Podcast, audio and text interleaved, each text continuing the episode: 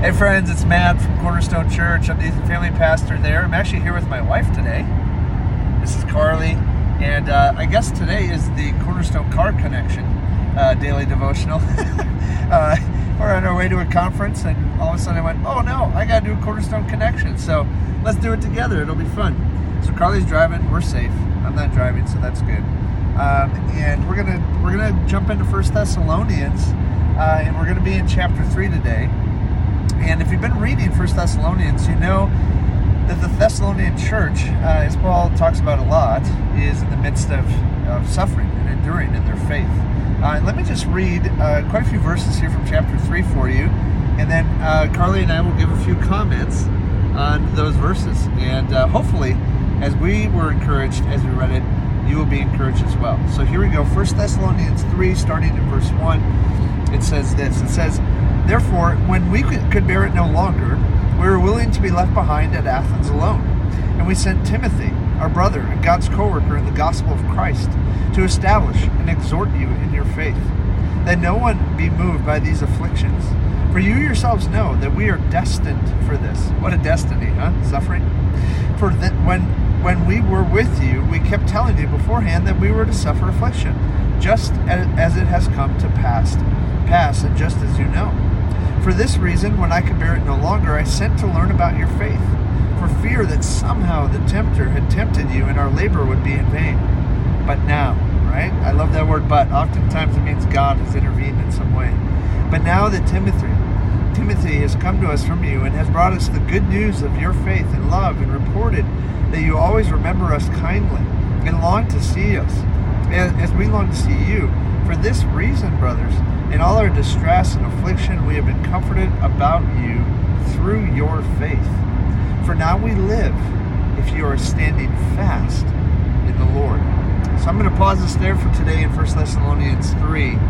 And, um, you know, I think about what Paul is writing, and uh, I'll bring Carly into the picture here too so she can bring comments right along with us. Apologize if it's bouncy at all, but we're going to do our best here.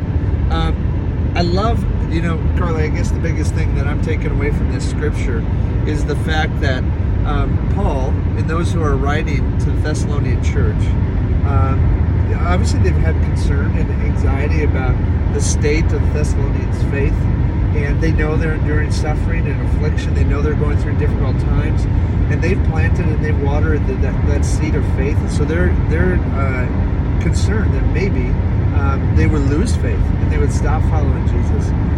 But they've kind of found the exact opposite, right? They found that they're standing firm in their faith.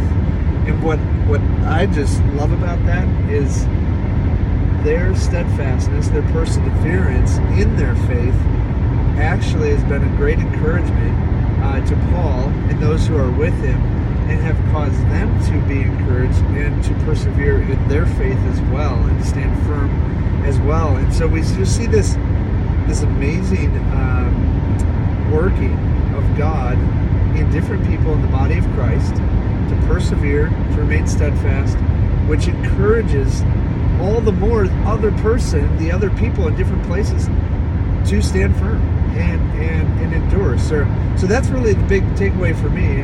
How about for you? And, and maybe just comments on that. What do you think? Yeah, I think of like recent wars, um, the Ukrainian war and everything going on in Israel.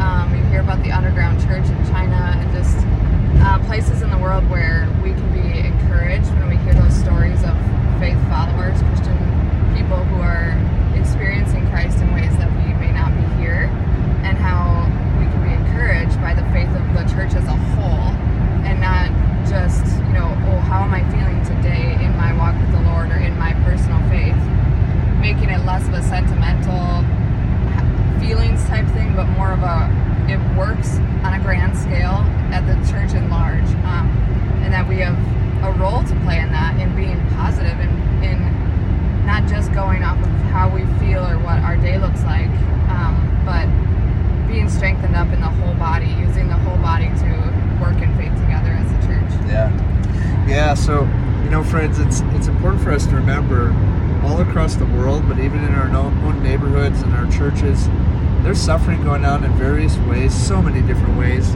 that people are enduring, and I'm sure many of you as well are doing suffering in some kind uh, and and let me, let Carly and I encourage you today to stand firm in your faith.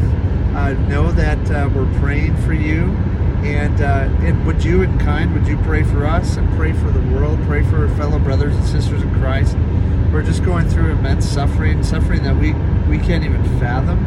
Um, that they would stand firm and they would endure and and that they would expect to know that God's got a greater reward. He's got something so much better than this world could ever offer. So, friends, may we all be encouraged by Paul's words, by the Thessalonian church, and by the many, many, many uh, Christians throughout our entire world that endure immense suffering every day, um, and yet they, they count it worth it because of Jesus.